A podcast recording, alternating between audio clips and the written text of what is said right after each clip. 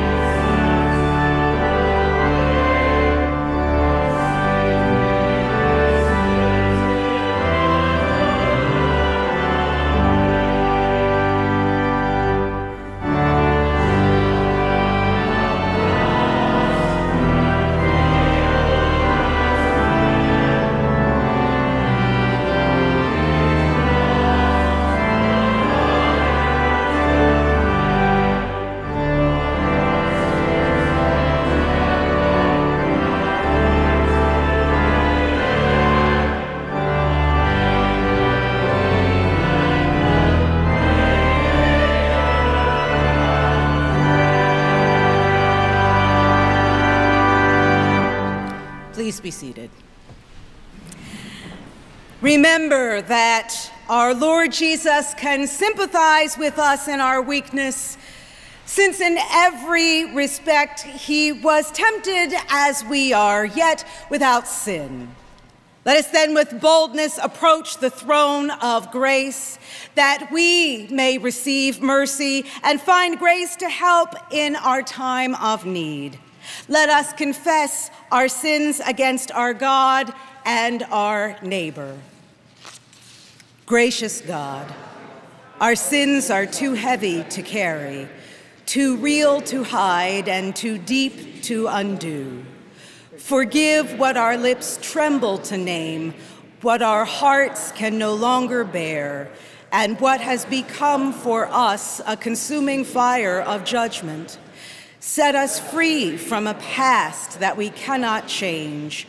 Open us to a future in which we can be changed, and grant us grace to grow more and more in your likeness and image through Jesus Christ, the light of the world. Amen. The saying is sure and worthy of full acceptance. Jesus came that our sins might be forgiven. Friends, believe the good news. In Jesus Christ, we are forgiven. Good morning, everyone, and welcome to worship at Fourth Presbyterian Church. Extending God's peace, we invite you to turn and greet your neighbors and sharing the peace of Christ with them in whatever manner of greeting feels most comfortable and respectful. And for those of you who are joining us in worship online, we hope that you'll let us know that you're present with us today whether via the QR code on your screen or in the link below the video, we extend you a warm welcome as well. So, beloved, may the peace of Christ be with you all. And also. Peace be with you. Peace be with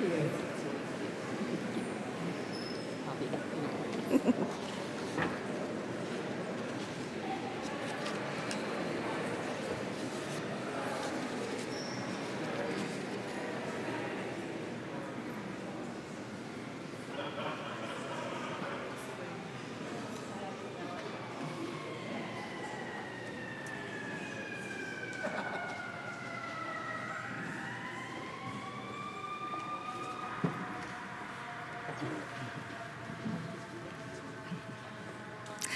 Amen.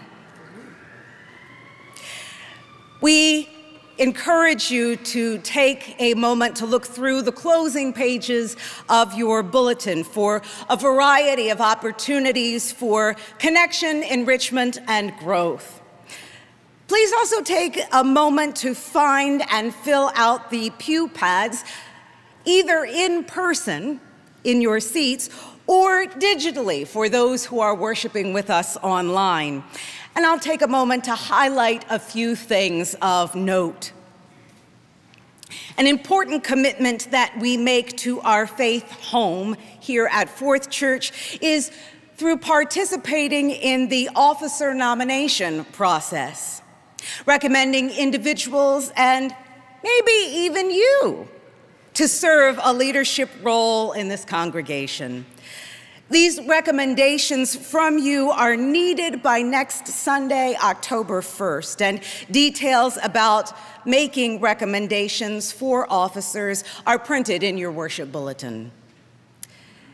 As a preview to next Sunday, which is World Communion Sunday, we look forward to welcoming our guest preacher for the morning services, Brian Ellison who is the executive director of the Covenant Network of Presbyterians.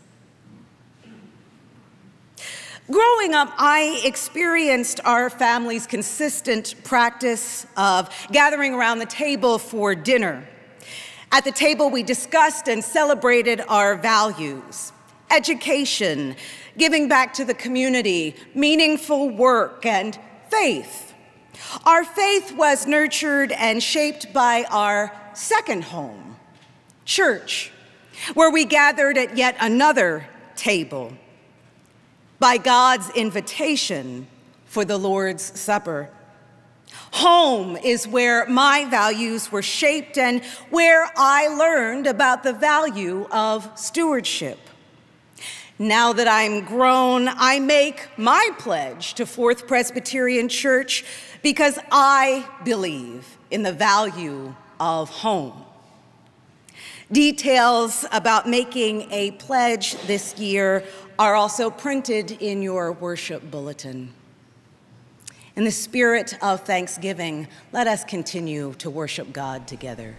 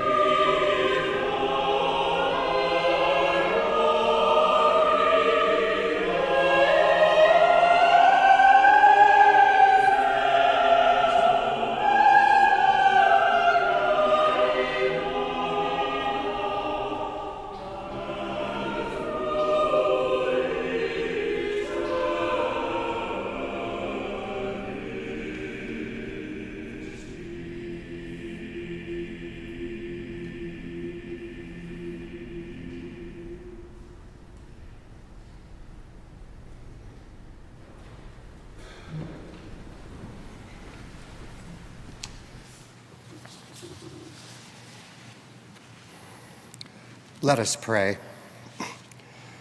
God of mercy, you promised never to break your covenant with us. Amid all the changing words of our generation, speak your eternal word that does not change. Enable us to respond to your gracious promises with faithful and obedient lives. Through our Lord Jesus Christ. Amen. Our scripture reading this morning is from Psalm 145, verses 1 through 8. Listen now for God's word to us. I will exalt you, my God and King, and bless your name forever and ever. Every day I will bless you and praise your name forever and ever. Great is the Lord and greatly to be praised. There is no end to your greatness. One generation shall praise your works to another and shall declare your power. I will speak of the glorious splendor of your majesty and all your marvelous works. They shall tell of the might of your wondrous acts, and I will recount your greatness. They shall publish the remembrance of your great goodness they shall sing joyfully of your righteousness. The Lord is gracious and full of compassion, slow to anger and abounding in steadfast love. Amen. The word of God for the people of God.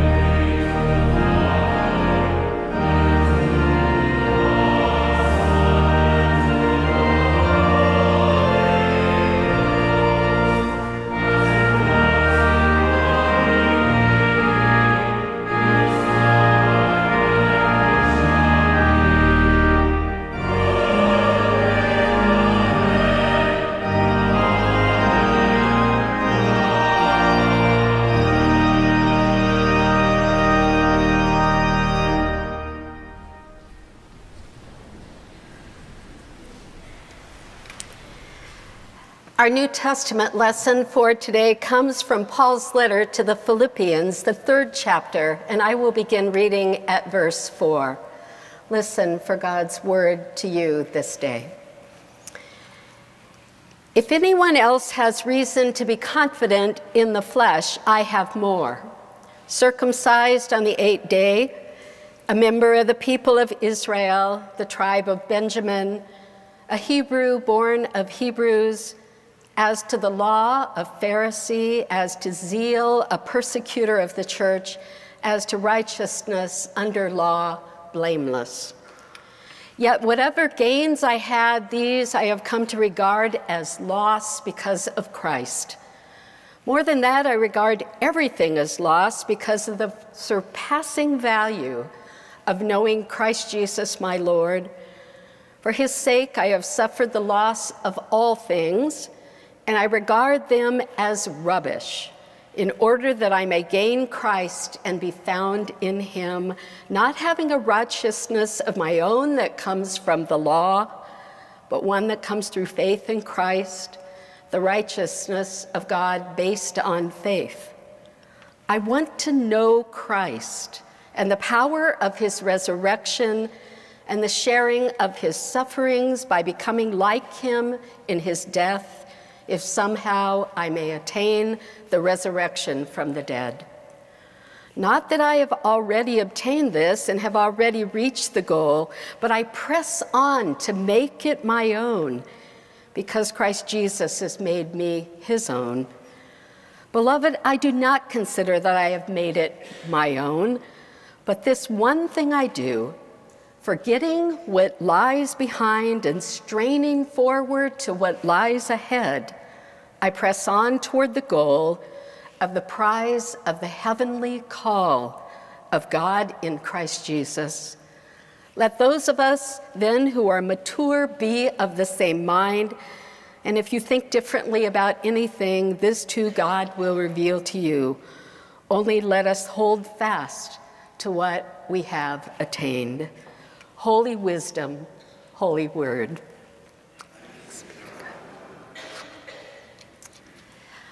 Often, when people tell the story of how they came to faith, how they find their way home to Christ, it is a story much like the hymn Amazing Grace. I was lost, but now I'm found, was blind, but now I see. Through many dangers, toils, and snares, I already have come. And this is certainly a faith narrative that holds much power and integrity for many of us. But in the verses that we just read from Philippians, Paul the Apostle tells his own story, which is quite counter to this typical faith testimony. Paul might have actually seen as sort of a braggadocious. He launches into his own identity as a good Jew, circumcised on the eighth day, part of the people of Israel and the lofty tribe of Benjamin, a Hebrew born of Hebrews, blameless under the law, he packs in credentials and proudly exhibits them as he describes himself zealous for God as he persecuted the church. Yes, he lays out this lofty pedigree for the Philippians. And why would he do this? Wouldn't you think he'd be ashamed, particularly of the last point of persecuting the church? What we don't see here is that the church at Philippi was in a very fancy Gold Coast kind of place. It was a Roman city where Paul planted a church, actually, the first church on European soil. And this was an evolved church in a setting of heightened class consciousness. The place was one where there was an imperial cult Coins, statues, processions, games, feasts, inscriptions bespoke the cult of an emperor. Caesar Augustus was their savior and Lord. So, knowing that, we all can see what Paul is doing here. He's laying out his own background in a very credential conscious context to a sophisticated faith community where Paul's missionary journeys planted churches in a very different place from the places Jesus spent most of his time engaging, which were farmlands and fishing villages. But actually, this is not the end of the story, but the beginning. We can imagine the church at Philippi reading this letter from Paul, nodding their heads, ready to let anyone know that this faith that they were inhabiting, that was seemingly a backwards faith of a peasant king Jesus from Palestine, that their own founder, Paul, has it together. He has moved in important circles, he knows his way around. It's great to associate with him. But this is only momentary in this letter because Paul makes a quick move from laying out his credentials to a very moving and high stakes challenge. He states that all that he has built his life on, from infancy to the moment on the Damascus Road, all he had gained, he counted as loss for the sake of Christ. Yes, it's all loss, it's rubbish, it's dung, which is the real translation, compared with knowing Christ. And this radical upending of life itself, a radical reordering, coming into an intimate engagement with the living Christ, is at the core of what Paul is saying here. His credential is knowing Christ and all else is compared as loss. It is a lost and found story, but one built on Christ. Paul recounts being found by Christ on the Damascus Road. You remember the story where he encountered, hears the word of Christ, and he is blinded. Paul stumbles to Damascus, and after three days, with scales over his eyes, Jesus sends a messenger, Ananias, to minister to Saul. And upon entering the house where Saul was, Ananias lays hands on him and says, Brother Saul, the Lord Jesus, who appeared to you on the road which you just came, has sent me to help you regain your sight and be filled with the Holy Spirit. And the scales fell, and Paul regained his sight, and he began the most awakening, jarring, soul engaging life. Paul was found by Christ, and Paul came home to a new identity. It's almost like someone is saying, Brother Paul, welcome home. What would it be like if our faith community had a powerful conversion experience coming fully home to Christ? What would life together be like if we began where Paul did, with our identity shaped by a clear commitment to tradition, unashamed of the place where we've been? We have a remarkable history as a congregation. We've weathered many fires, both literally and figuratively, in our life together. We found our life here within the city of Chicago, planted here on the corner of Michigan Avenue and Chestnut, Delaware, drawing into this place some of the civic and cultural and education and business leaders of our city. We have engaged some of the most pressing issues of life. And every one of us has a part this day as we contribute as a congregation to the feeding, clothing, supporting children, young and older adults, educating, building community for those who may feel lost and lonely and simply in need of fellowship and community. And the vision that continues to shine out of our partnership in mission, Chicago Lights, is remarkable. And all of this is only for starters. Yes, we can be proud of our tradition, our robust history, and there are very many of you in this room today and online who remember and have been shaped by this. And we are also living at a time in history where there is a sea change, a coming unstuck of all we thought was certain and reliable. Yes, as we shift our gaze to the future, we honor all that lies behind and we look ahead to what the Apostle Paul describes as the race before us. We are called to fix our gaze on the prize of the heavenly call of God in Christ Jesus. And as we fix our gaze, our feet start to move and the reality is that the race involves pressing and stretching and pushing and straining, temples pounding, heart pumping, mu muscles aching. And I hear some of you saying, okay, Forster Smith, that's for the young. And at many levels, that's true. But we are propelled in this race by the magnificent power of God in Jesus Christ. And all of this, and I mean all of this, is centered not in achievement or competition or trappings that have a hold on us, but in knowing Christ. One of the ways we know Christ is to pay attention to how and where Jesus is showing up in our life together here at Fourth.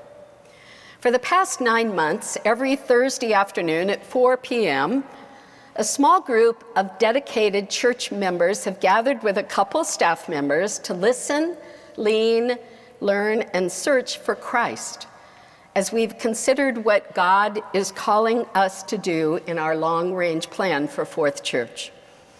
We've launched into listening to some 650 of you who sent your responses to a survey and had conversations with our consultants about our life here at Fourth.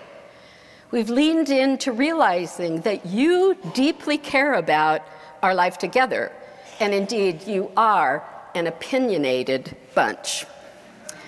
And I think this has to do with your depth of commitment and the deep care of having your eyes on knowing Jesus. You've told us that you were lonely and that you're longing to know each other. You want to belong. You sustain your membership in this church because you believe that God's word, through preaching and music and the beauty of this space and the joy of human engagement, is alive in this place. You have a passion for justice, for racial equity, for full inclusion of our GLBTQIA plus community for a prophetic word that shakes us from our complacency and helplessness, and you long for a community that takes faith so seriously that we reach for a stirring, soul enlivening formation of our faith. And you are waiting for God's next move God's joyous, enlivening, loneliness shattering community that will build on our tradition and look to God's future by stepping up in faith. You are calling us to a home church that is radically intergenerational, composed of mentors and peers and little ones and ancient ones, and even, yes, the blessing of our pets.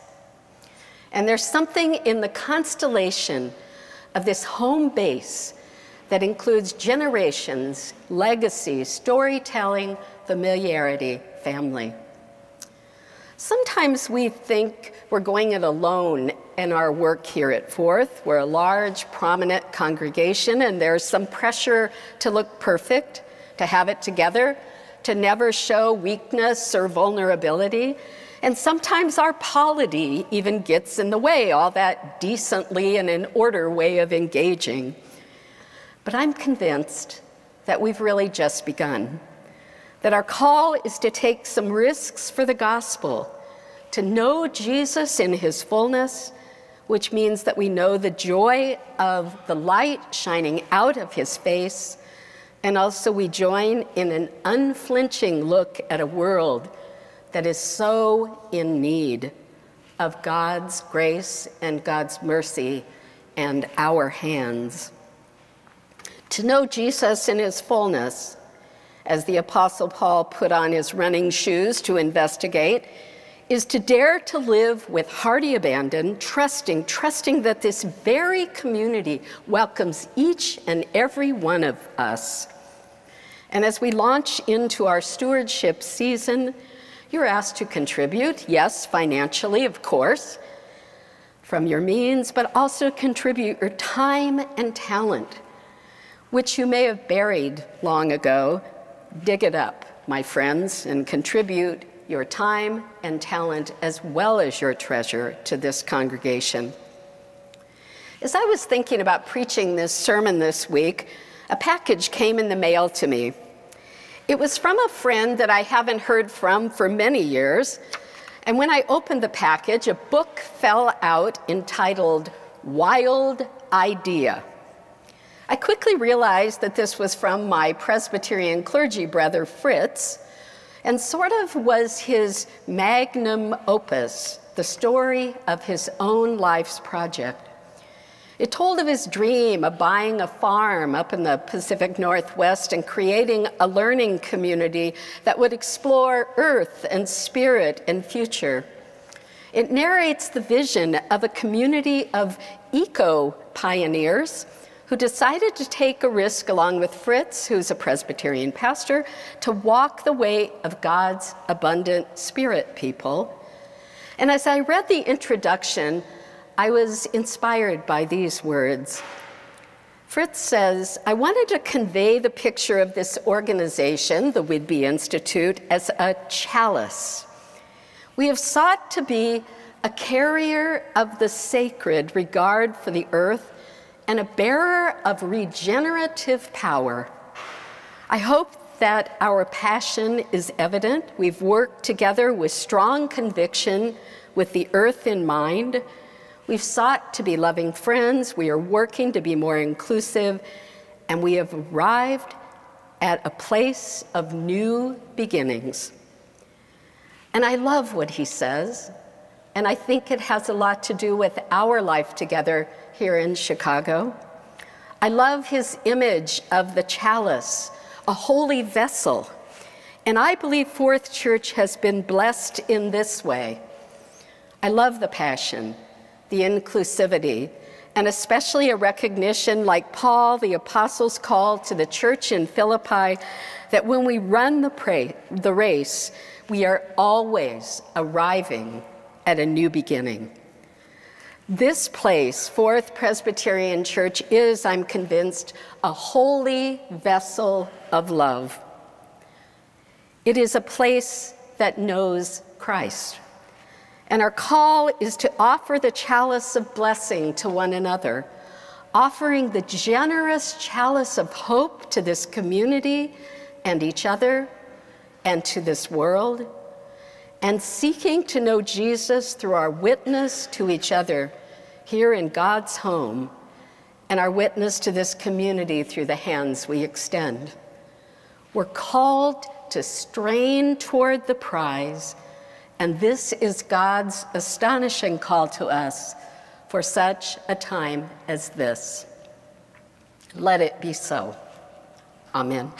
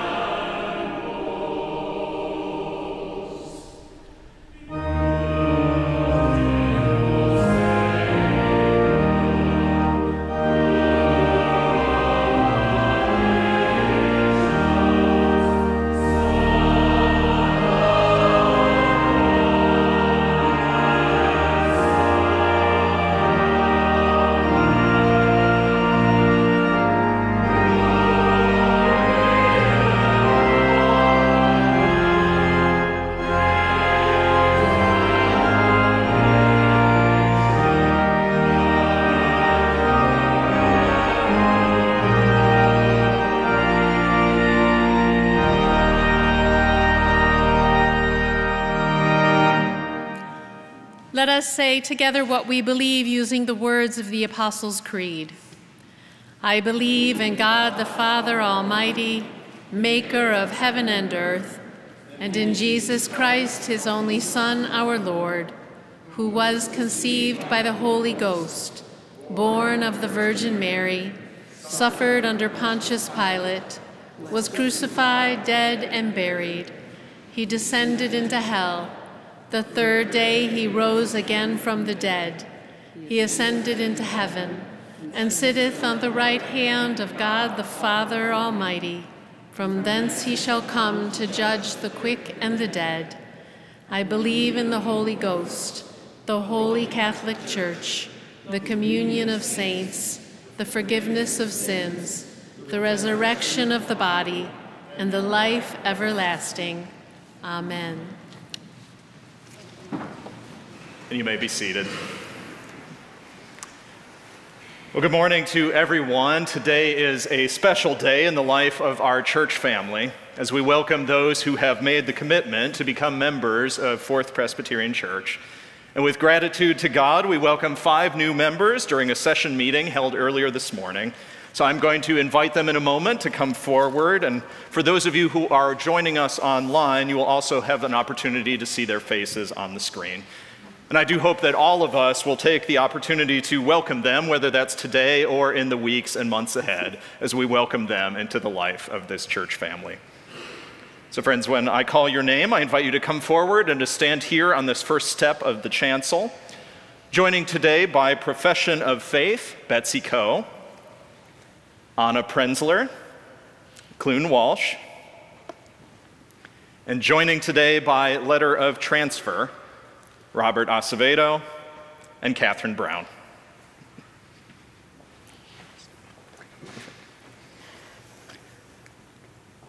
So, friends, I have a few questions for you to answer as you reaffirm your faith. Do you trust in Jesus Christ as your Savior and Lord, and do you promise to be Christ's disciple, to obey His word, and to show His love? If so, please say, I do. And do you promise to share faithfully in the worship and work of this congregation, giving of yourself in every way? And do you promise to seek the fellowship of the church wherever you may be? If so, please say, I do. Beautiful. And now, John Marr, a member of our church's session, has a question for all of us as a congregation. Will you, the entire congregation of Fourth Presbyterian Church, promise to welcome these new members? Learning to love them, abiding with them, including them as family, supporting them on their faith journeys, and encouraging them to use their gifts for God's work in this world. If so, please say, We will. We will.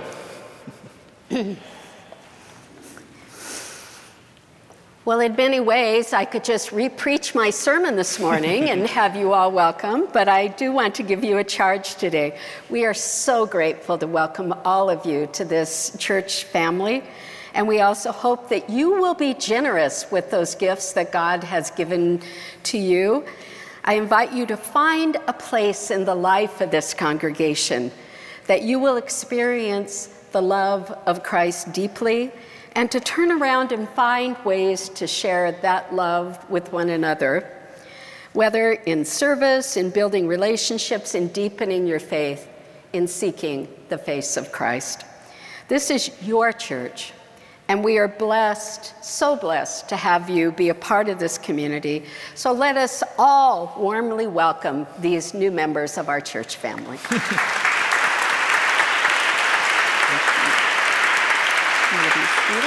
So, congratulations to the five of you, blessings, and welcome to this church family.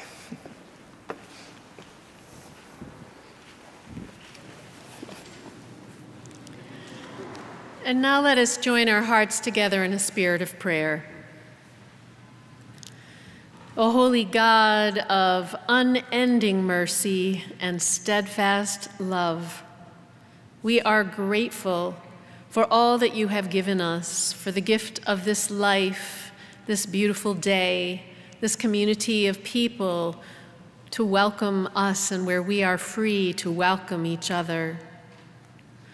We are grateful, O God, also that you are slow to anger, for there is much in this world that is wrong and set against your purposes.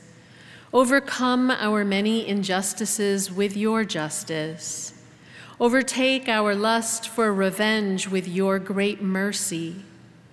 We pray for nations that are locked in enmity to be set free from old par- paradigms and to embrace a new way of relating. We pray for people who wield economic power to take notice of those whom you notice, God, and to have compassion for those who are vulnerable. We pray for day laborers and for the unemployed. We pray for those experiencing homelessness. Inspire those of us who have enough to share what we have, not in measured or resentful amounts, but gladly, abundantly, so basic needs do not go unattended. Gather up the first and the last, the least and the greatest, in the common work of your realm, until there is no more first or last at all, for all are one in your name. Help us all to see not only your grace at work in the world, but also your humor among us, the holy laughter that heals us and helps us see ourselves rightly. We thank you, God, for the privilege of believing in Christ, of living in Christ, and of living for Christ. In all things, at all times, we give thanks to you, who never lets us go through Jesus Christ, our Savior, who taught us to pray, Our Father, who art in heaven, hallowed be thy name. Thy kingdom come, thy will be done, on earth as it is in heaven. Give us this day our daily bread, and forgive us our debts as we forgive our debtors. And lead us not into temptation, but deliver us from evil. For thine is the kingdom and the power and the glory forever. Amen. Whether we have much or only a little, we can share our daily bread so that all will be fed. As we have received, so now we give. In the vineyard of God, our tithes and our offerings, our morning offering will now be received.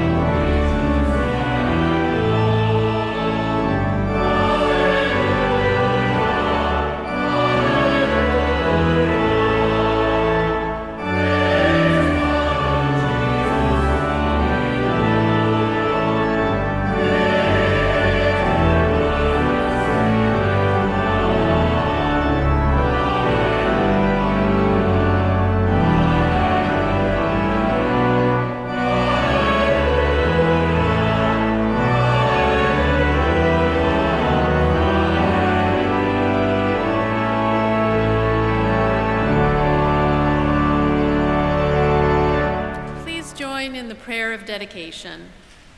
God of the harvest, we are privileged to be among those whom you have called, grace to have been given your work to do, blessed to receive more than we will ever earn. Accept our thanksgivings and offerings and use what already belongs to you.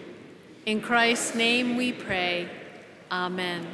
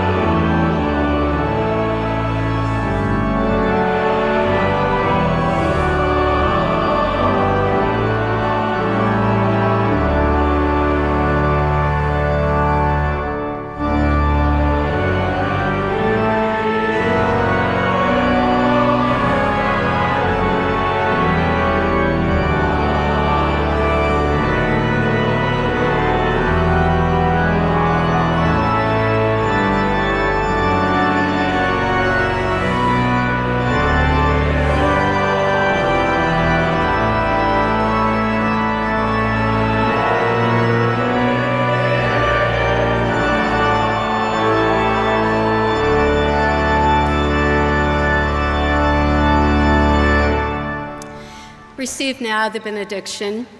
Go forth into this world in peace. Be of good courage. Hold fast to the good. Do not give anyone evil for evil. Support the weak. Uphold the faint of heart.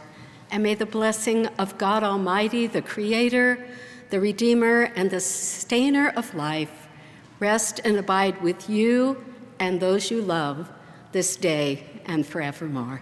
Thanks and glory be to God. Amen.